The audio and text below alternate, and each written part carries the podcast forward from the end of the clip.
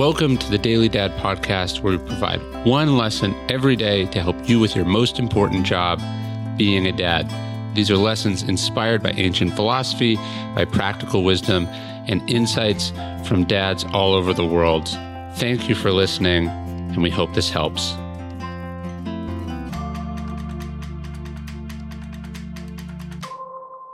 What you're doing is important.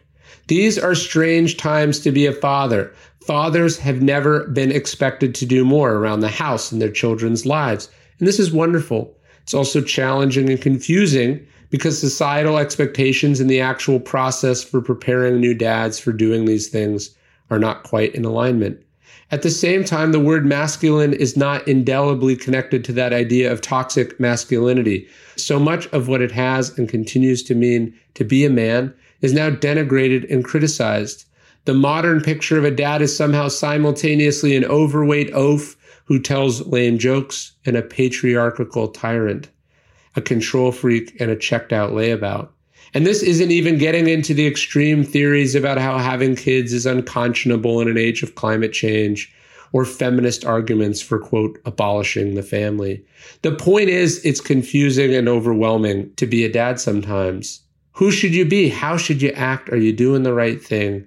Are you a monster? Blake Masters, the founder of Spar, an awesome fitness app that will help get you better and stay healthier, as well as the co author of Peter Thiel's Zero to One, has a rather refreshing and inspiring message for dads out there.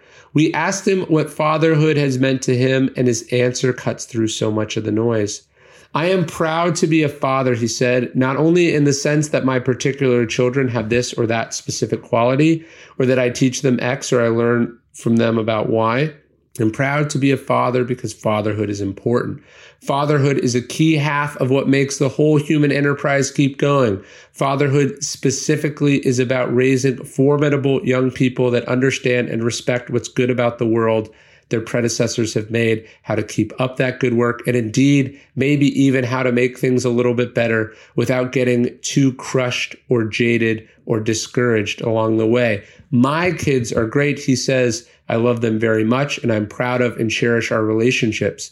But every once in a while, when they have finally gone to sleep for the night, it's nice to zoom out and try to understand the big picture. We are participating in the timeless institution of watching over and rearing young people who will, before too long, take up that challenge and do it again themselves. It's beautiful. Don't let anyone make you feel down about this. Don't let anyone kick you around for doing your best. This fatherhood thing is important. It's a long tradition we are a part of. We are doing the work of our grandfathers and their grandfathers, and at the same time, we are moving the world forward, questioning old assumptions and setting new norms. Give yourself some credit. Feel the power of that bigger picture. Know that you are engaged in a timeless process, one that the human species could not survive without. You are a father, and that's a good thing. Keep going. Hey, thanks for listening to the Daily Dad podcast. You can get this via email every day as well at dailydad.com.